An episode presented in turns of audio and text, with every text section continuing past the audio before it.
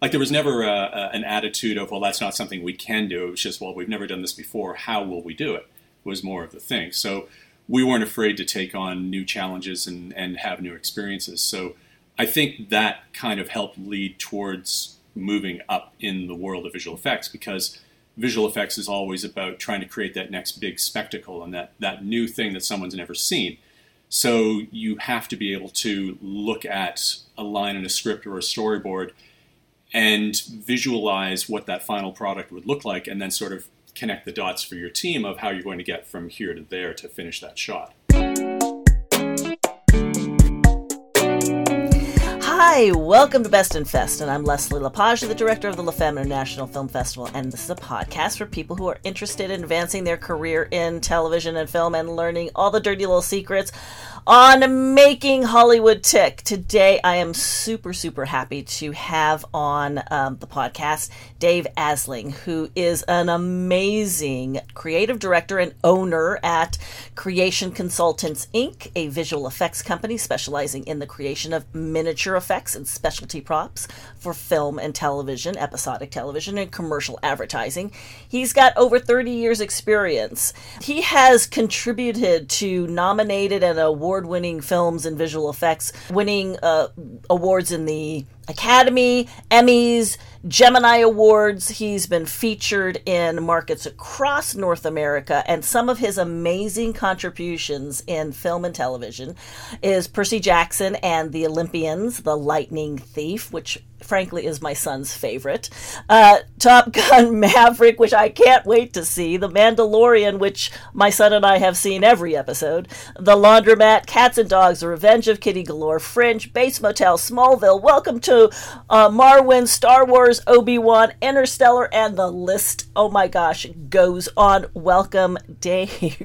Thanks for having me not a problem. You know, it's it's wacky because you know people think that uh, you know when somebody goes into the film industry their their directive right their their passion is either in writing or directing right that's like the big two iconic land posts so to speak and they forget there's all these other people that put together the films and and so you are and have made your life's passion uh, this visual effects and specializing in miniatures and so, how did you even get into this? What was your calling? well, actually, I, I never planned to be in film at all. I went to school to be an architect, and that was the, the path I was on. Um, and when I graduated from, uh, from college, um, one of the first jobs you get when you when you go to a firm is building study models and things like that. And I had always built models as a hobby as a kid, and so I kind of fell into that. And I quickly realized that it was going to be years and years and years before they let me do anything creative on my own. That I would always just be doing cleanup drawings or building somebody else's thing, and and that wasn't going to work for me. So I um, I also found that there were architectural companies in town that just built models, and I thought, well, that's cool. I could I could build models, and I could use my education, but do something fun. But then I quickly realized that you're still just building somebody else's work. Um, so one of the things that happens with with the architectural industry and the film industry is there are a lot of freelance people, and so people move from shop to shop. And I met a lot of different model makers that way. And I got a call one weekend from a friend of mine saying, "Hey, we've got this project. It's a real rush. Um, can you come down, help us out over the weekend, get this thing done?" And I went down, and they were working on a film, and I didn't know there was really a film industry in Toronto that was doing visual effects. And I was floored. So I thought, well, this is this is great. You know, we were all being incredibly creative, and everybody was contributing to these ideas of how we were going to do this thing. And I loved it. And I, I quit my job at the architectural place, and I, I went I went back to this this small visual effects company, and I worked there for free just to get my foot in the door for a while. And and eventually kind of went from there. And, and you got bit by the bug. Oh, absolutely. Yeah. Well, I had no idea that that you could do visual effects work in Canada. I thought that that it was something that happened to ha- had to happen in Los Angeles or London or one of the big centers like that. And and I just sort of stumbled into this small visual effects company where everybody did everything, and it was it was an amazing experience. Well, that's interesting because when you got your foot in the door in Canada, that's when the film industry started shifting over and Canada started picking up a lot more films. So the timing was just perfect. Yeah, absolutely. Um, there was a lot of that kind of work happening in Canada. Uh, in Toronto and in Vancouver, certainly there was a lot of episodic stuff being done. There was a lot of MOW type work happening. And there was a lot of um, science fiction and fantasy work that seemed to be uh, and heading up towards Canada, um, which was great for me because that played right into the kind of work that I wanted to do. Well, then, so you so you were there, uh, uh, really working on these miniatures. How did um, you start?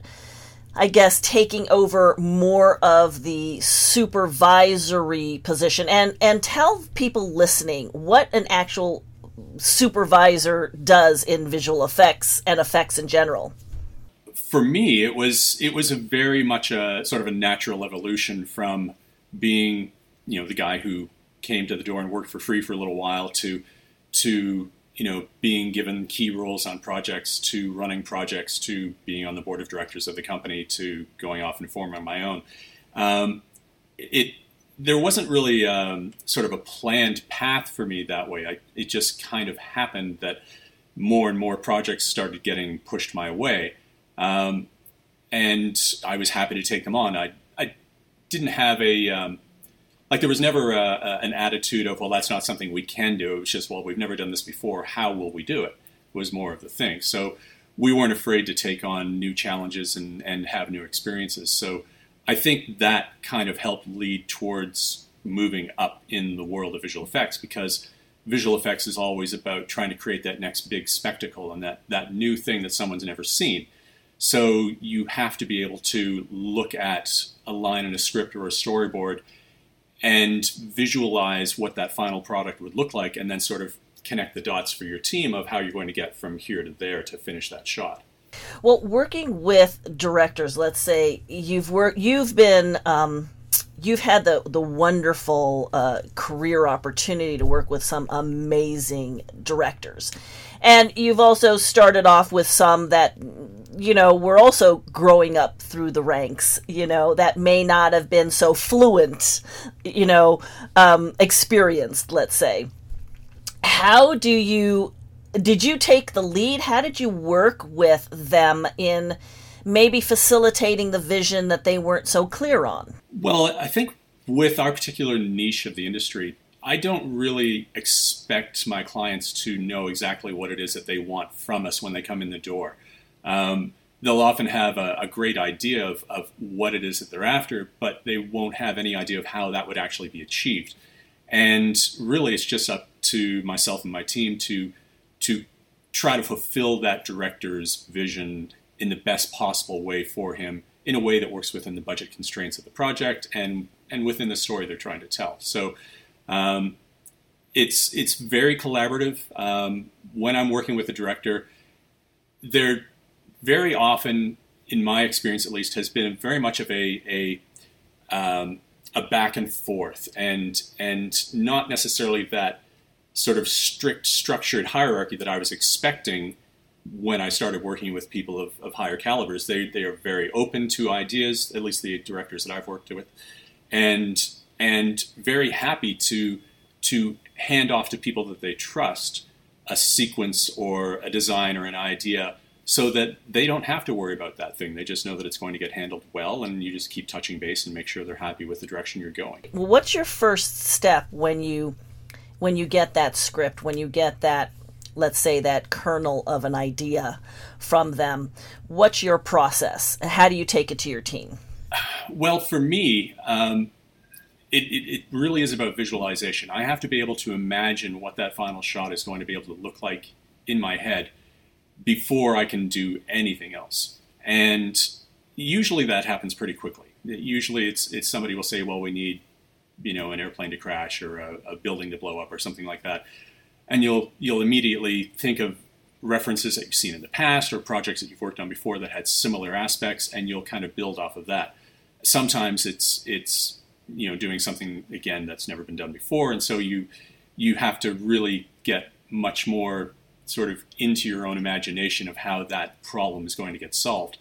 But once you've once you've visualized it, every job kind of becomes a pattern of of all right, I've I've mapped it out in my head. Now I've got to make a simple computer model that I can use to show to the client, to show them what I'm thinking of. If they sign off on that, then it's taking that to my team and expanding on that very basic thing and breaking it out into different elements that different members of the team can work on independently. Um, it, it, there is kind of a, a, repeating structure to it of, of sort of finding out what it is they're after, how much time they have, and then offering them different options that will fit within that time. Because sometimes they'll say, well, here's this amazing idea we have, and it is a tremendous idea, but they've got you know six days to pull it off, and it's a three month job. So you have to be able to present some other option for them that will make them equally happy. Right, right. Well, how often do they come to you with those last minute um, uh, issues, last minute problems, throwing it in your lap, going, "This, do this." In the the thirty three or thirty four years I've been doing now, uh, there have been two projects that I've worked on where I've thought I had the right amount of time and the right budget and everything I needed to do that job, start to finish.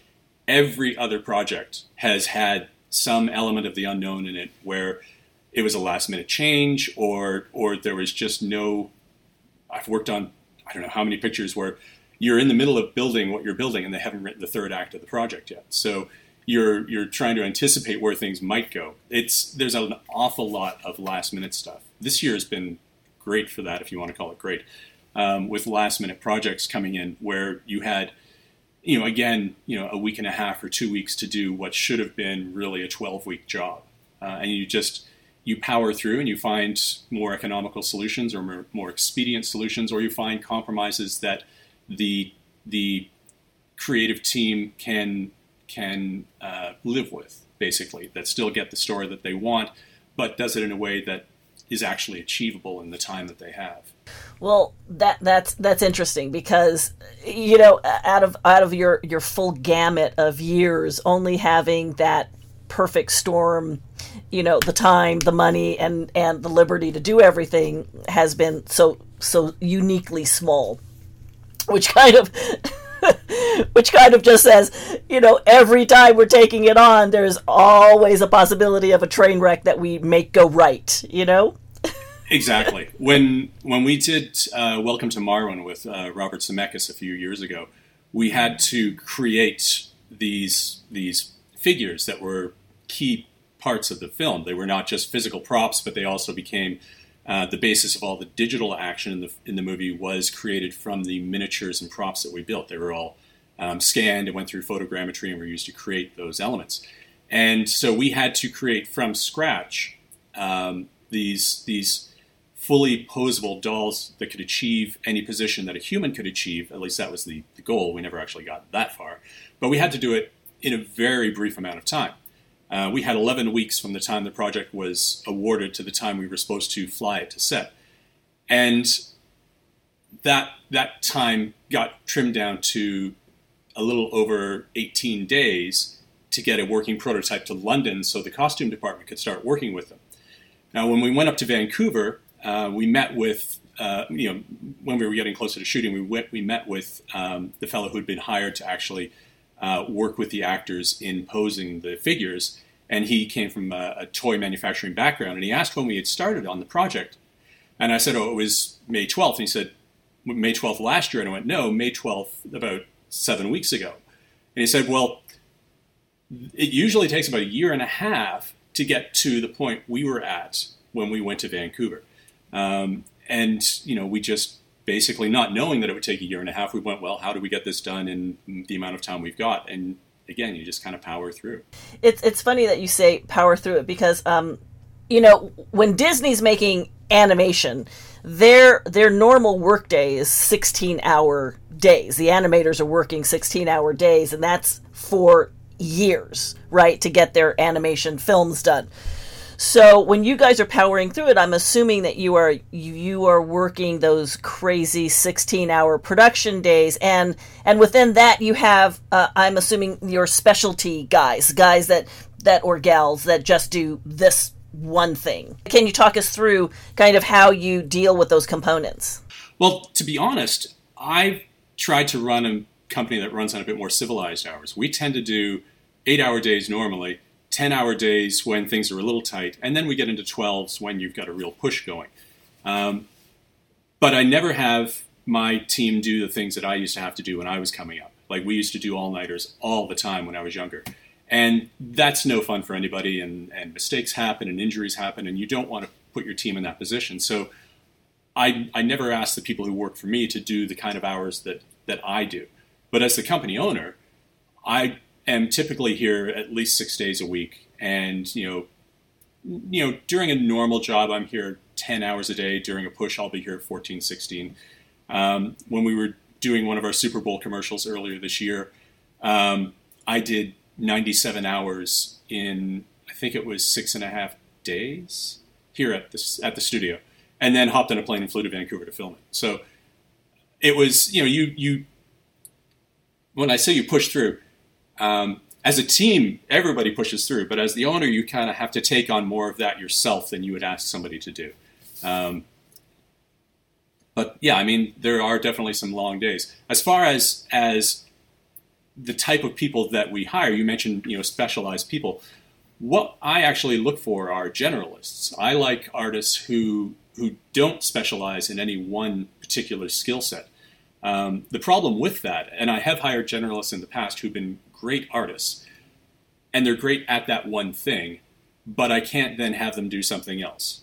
So when we were doing uh, a project a little while ago, we had some specialty molds that had to be made, and I hired somebody who could make those molds. And they were excellent at doing those molds, but they couldn't make the box that the mold went into. They couldn't cut a piece of wood on the table saw. They couldn't do anything that involved power tools. They could just do this one thing. And they were excellent at that, but as an employee for me, they weren't um, someone who I could continue to keep busy because that one specialized skill set doesn't come up every job. So, if you're hiring uh, these general, really talented but general artists, um, do you see that maybe the industry is leaning more towards the special specialty um, special artists that bring just that specialty to it, or do you see that maybe the industry is starting to conform to your way of, of thinking? I would like it if they would conform my way because I think it would be better for all of the artists overall. But it really is from a from a company perspective, it makes more sense for a a company or a production to say, "Here's this task you do, and that's all you do," and they can have them do that, you know, day after day after day. So if they're working in a digital medium, you're the guy who's going to be removing shadows, or you're the guy who's going to be you know, adding fog effects or doing whatever it is, and that's all you do. And for their pipeline, they know that that person's going to be in that chair doing just that one thing. But that's a terrible way to spend your career, as far as I'm concerned. Just doing that one thing all the time. Um, I like to give people more opportunity to to spread out a little bit. So um, I had a fellow who came in a couple of years ago who was a welder, and he loved to weld and he was great at welding and that's all he did, but he wanted to try other things. And because he brought that skill that I needed at the time, I was happy to allow him to to try other tools, other tasks within the company to see if there was something else that, that he could apply himself to. And it turned out he was a wonderful painter and he really enjoyed that. And then from painting, he went into, you know, uh, carpentry and then he went into doing fine furniture and he went off in a totally different career and got out of film but he might not have done that if he worked at another company that said this is all you do. He would not have discovered that that other thing that he was really good at. For me, it's it's more about making sure that that the people that I'm working with get along and and have the skills that that they need to to have here at the company. So by hiring generalists, they all have sort of similar backgrounds. They're coming from from either visual effects work or prop work or stop motion animation um, or sculpting, that kind of thing. Um, and so they all have sort of very similar skill sets, and they will have one particular strength that might dominate more than the other, but they can all sort of move between tasks. Well, let's let's uh, talk about some of the really interesting films that you've had the you've contributed to, such as uh, let's talk about Interstellar. What what was the contribution in, in Interstellar? What was that like? Uh, uh, building uh, that particular visual effect slash props for that. With Interstellar, that's actually an interesting one because I came into that a bit late. Um, when I first came down to um, Los Angeles in 2013, I think, um, there was a, uh, a, limited window where you know I wasn't allowed to work while I was here. We had to get paperwork all finished. But friends of mine at New Deal Studios were doing that project and asked if I would come on board and you know sort of join the team. And I couldn't, unfortunately, because legally I wasn't allowed to work yet. But when I was, by the time I finally came on board, we were in we were in the shooting stage. So for me on Interstellar, it was more um, managing a small crew that was working on very specific parts of that build. Uh, I didn't have the same sort of creative input that I would have had on other projects uh, because that was pretty far down the road before I came on board. Um, that was uh, Ian Hunter, um, who was the um, uh, creative director at New Deal as well, uh, was the lead on that project, and uh, he's a tremendous guy to work with. Um, and um, he had come up with some really innovative ways to to present uh, Christopher Nolan's ideas and get them onto the screen. Um, and obviously, it all worked out really well for uh, for the team. Well, let's jump a little bit ahead to you know some of your latest uh, work. Let's talk about uh, the Mandalorian you know, huge success. Um, very interesting set design, visual effects. You know, it's it's just wonderfully put together, especially under the confines of the quickness that it had to be done under because it's television, which a little faster than than film, right? Well, there's there's a niceness to working on television that I enjoy because it is that I, I like the fast turnaround. I like having a project that comes in and having uh, you know a month or five weeks to work on it and then starting the next thing. Um, with the Mandalorian, that was kind of interesting because when I got the call, I didn't actually know that I was being asked to come work on a Star Wars project. I just got a call one day saying, "We've got this new project coming up." And we think miniatures would be well suited to the kind of work we want to do, and would you be interested in having a meeting with us? And so I said, sure, of course, that would be that would be great fun. So uh, and, and, you know, I'm always happy to talk to somebody who wants to use miniatures and visual effects because it's it's you know harder and harder to get people to go that route. Um, so I went down and, and we had a meeting down at their their offices, and they were just kind of getting set up at that point. And so the production designer and I sat down, and um, and I'm sitting in the office, and I'm looking at the walls, and I'm going, "Huh, that's Luke Skywalker in that screen grab over there," and "Huh, that's." That's a lightsaber sitting on the table there, and that's a speeder bike over there. And I and I'm like, this is a Star Wars thing. Like I had I had no idea, no idea at all. And so I, of course, was just thrilled because it was one of those bucket list kind of things for me to have an opportunity to work on a Star Wars project after having, you know, grown up trying to emulate that work when I was a kid and and so it was it was just a tremendous feeling to to be sitting in that room and just out of the blue finding myself there. Um, and the technology that they wanted to use was something that I had been reading about but hadn't really had direct experience myself, and that was filming with these giant LED screens. And that's where they wanted to use our work. And that idea really appealed to me because it's it's something that we always try to do is to to keep our sort of old school way of doing things in front of modern visual effects uh, producers and supervisors' eyes as something that they can utilize still. So with The Mandalorian, they had a couple of different things they were looking for. They had environments that, that did not exist that they wanted to create that they could use as backgrounds for certain scenes. And they had architecture that they wanted to create as well. And so we started with we started with landscapes, and they provided a bunch of different reference pictures, and we sculpted up these giant uh, plaster and styrofoam uh, canyons that that were uh, then scanned and went through photogrammetry to, to be stitched together and mapped onto simple uh, digital architecture to create environments for the second episode where the Mandalorian is is having a he gets ambushed inside a canyon and that whole background was filmed in front of the the LED volume with a very simple set basically dressed onto the floor of sand and mud and some rock outcroppings.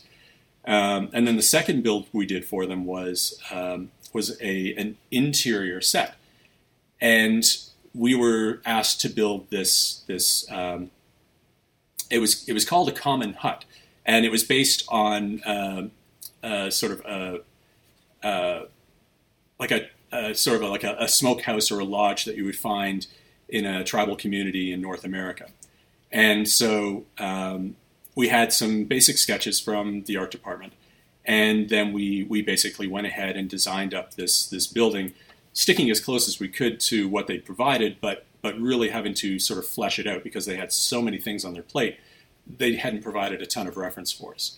Um, so with that building, we we basically built this this what would be a massive uh, wooden structure, and we built it in layers so it could be pulled apart and scanned and go through photogrammetry and then it was projected onto the LED volume again, and they were using it for filming live action. So instead of being a post production process, our work had become pre production, where all of the miniatures led what the actual set pieces would look like when they were built. So when we were building the, the log walls and, and wooden structures and lashings to create the miniature, they were then looking at that and going, okay, here's what the physical set needs to look like, as opposed to working the other way around. Um, but you also had this this ability to take uh, what wasn't a very big miniature and present it as this 70 foot wide structure in behind the actors and have it hold up. One of the one of the issues that you run into with miniatures, of course, is is making them look real when you're filming them, and and a skillful DP can work magic, but you know sometimes you'll find that things just don't quite look as believable and solid as you want them to. And with the work we were doing on The Mandalorian, when you looked at the screen, you didn't realize that you were looking at the miniature because of the, the scanning process and the photogrammetry process that they'd use to create the, the set and project it. You felt like you were looking at a real room. Your brain just believed that you were seeing a real thing. Mm-hmm. Well, it's interesting that you point that out because that's that's really the gold standard is is it, it is working with Disney um, across the board, but especially when they are the forerunner of creating a lot of this new technology.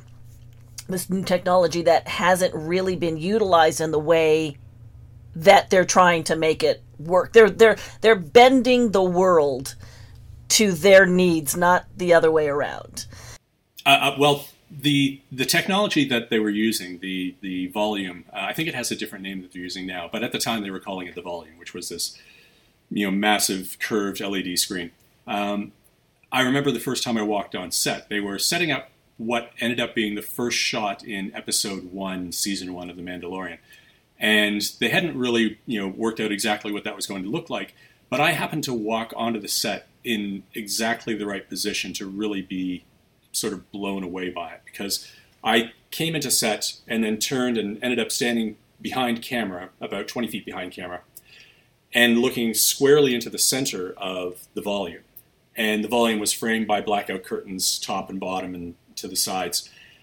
And it felt like I was looking out a window.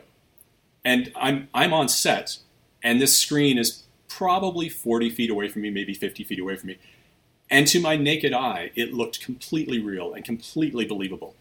And as soon as I saw that in person, I went, well, this is where production is going. This is something that I really want to be a part of is getting our work into this virtual uh, stream. Um, it, because it just it, it made so much more sense as soon as I saw it. The economies of it, the the flexibility that it gave directors. One of the things that that has always been called out as a limitation of working with miniatures is that you you don't get do-overs. You know, when whenever we build a miniature for a physical effect, if we're knocking something down or blowing it up or crashing it, we build it in triplicate, so that if we don't get what we want on the first take, we we we've got takes two and three in our back pocket just in case we need them. And with with virtual production, they can take our miniature, put it into a digital pipeline that that digital visual effects houses and vi- visual effects supervisors who come up from the digital world are comfortable with, and then they can they can manipulate on the fly. So when I was watching them set up this shot, the first time I saw the shot, the Mandalorian is standing on a pier, and there's you know gray clouds rolling across the sky and oceans crashing and and you know waves coming in and they're throwing buckets of snow in from the side, and then they swapped it out to make it a frozen lake, and see how that looked.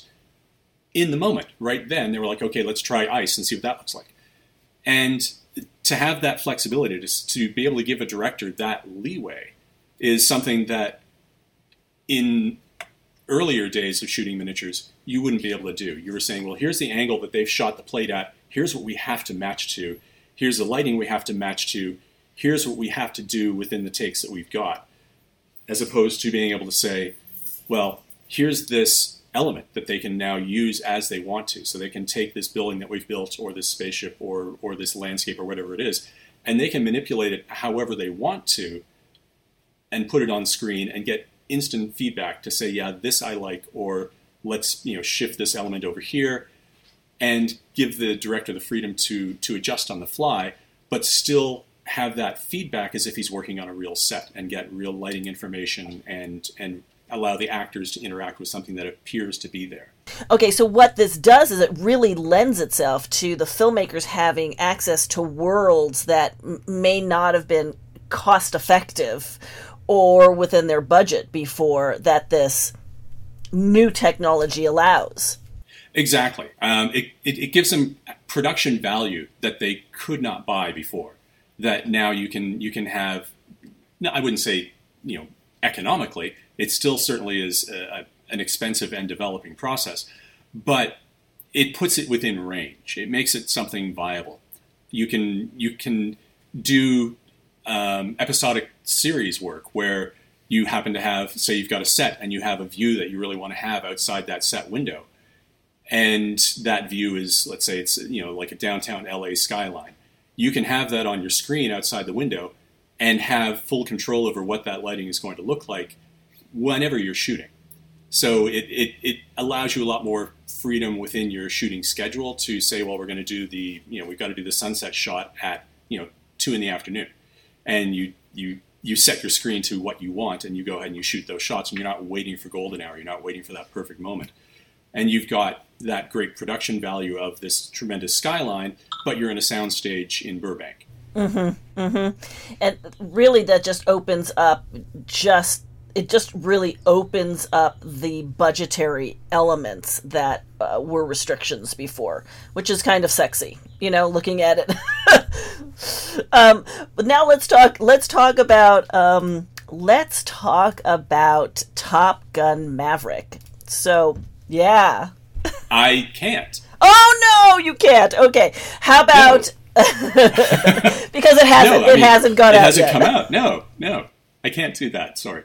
Um, same thing. We've got uh, we've got Pinocchio coming out uh, in September, I believe, where we had an opportunity to work with Robert Zemeckis again. Um, and what I can say is that it was a very similar process to um, when we did Marwen, where um, we created real characters for the show, but those characters are also going to go through photogrammetry and 3D scanning so that they can create the the animated digital version of that character. Um, very, very similar process, and uh, obviously great working with Robert Zemeckis again on that project.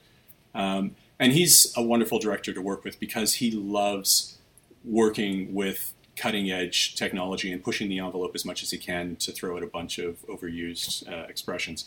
But um, you know, with with Bob, when you walk into his office um, in Carpinteria, he's got big screens on the wall of his lobby that he's set up so that he can figure out shots in his lobby of what he's going to, you know, what's going to be built on set in six months' time. He can go in with a virtual camera and go, well, here's where the camera move is going to be. And he's thinking all of these things through in virtual space all the time. Like he's really embraced the idea of virtual production as well. Right.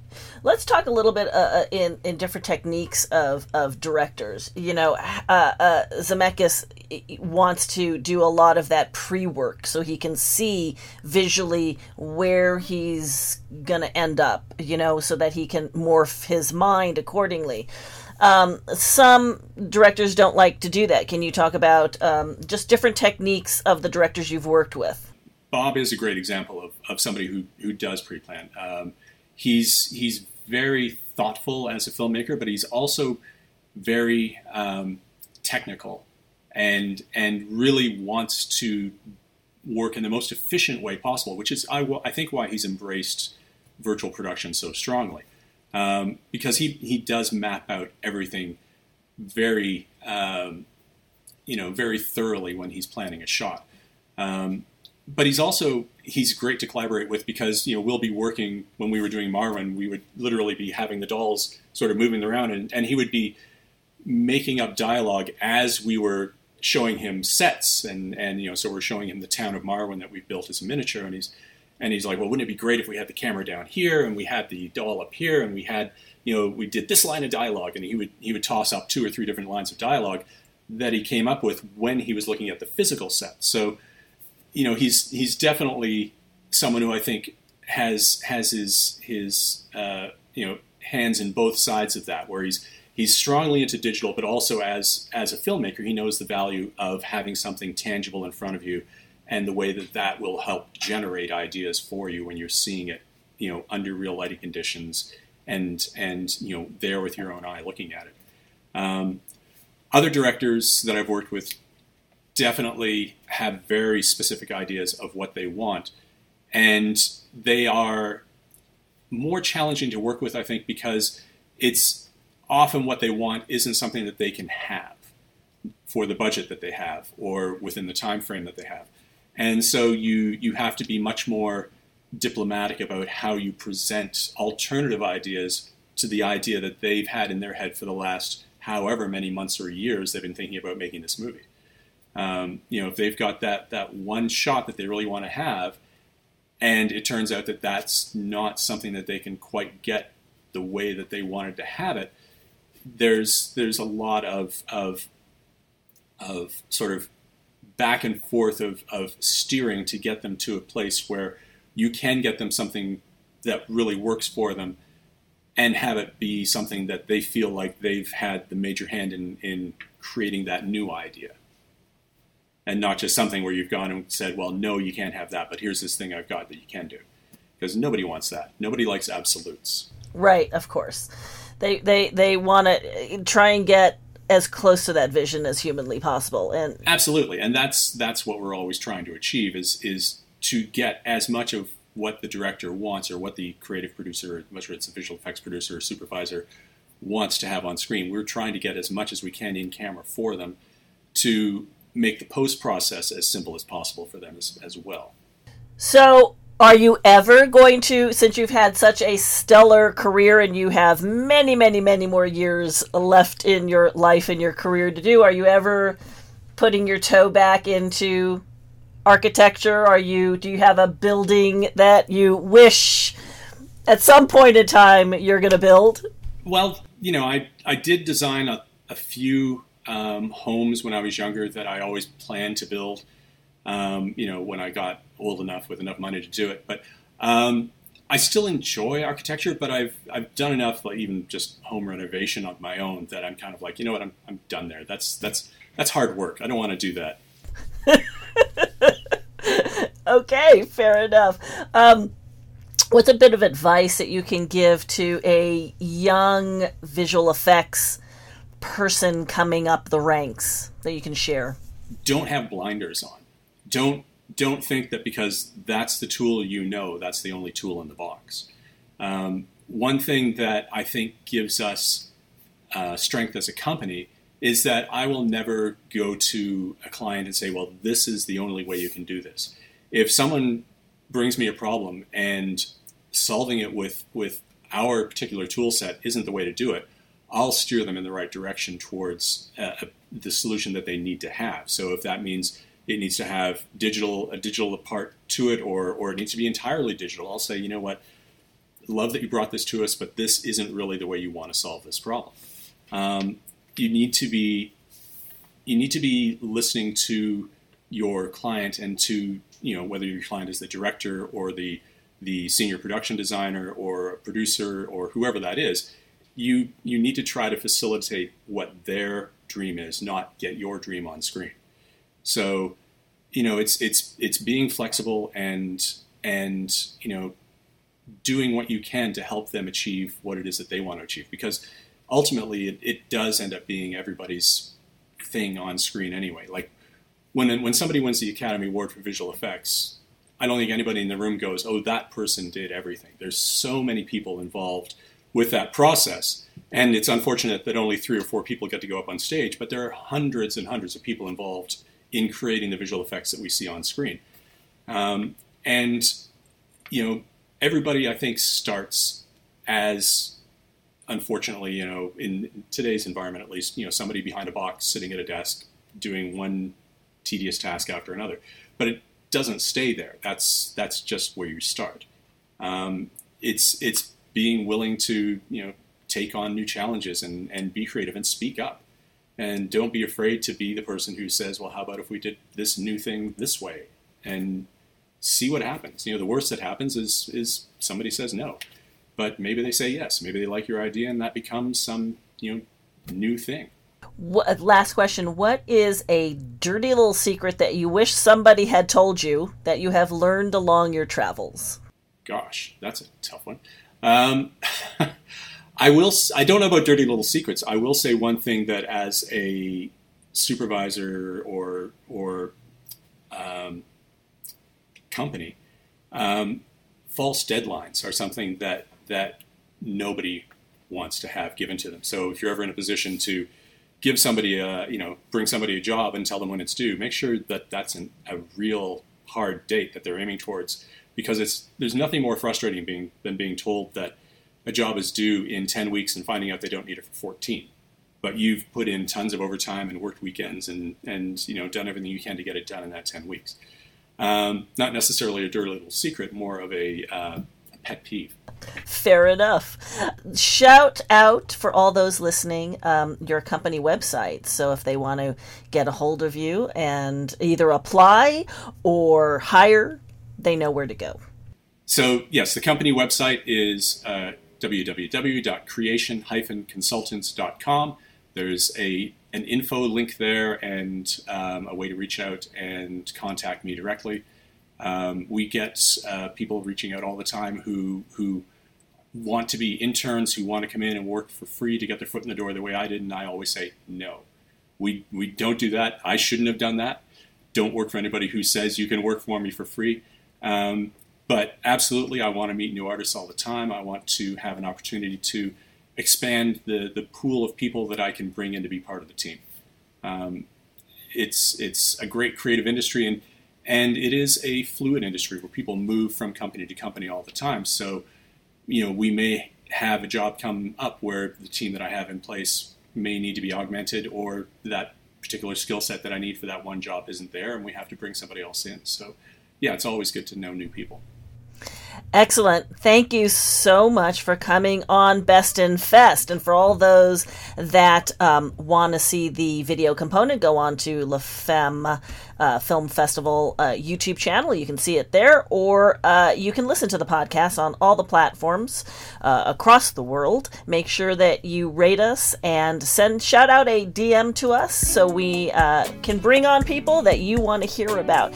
Dave, thank you so much. Um, you've been listening to Dave Asling on Best in Fest.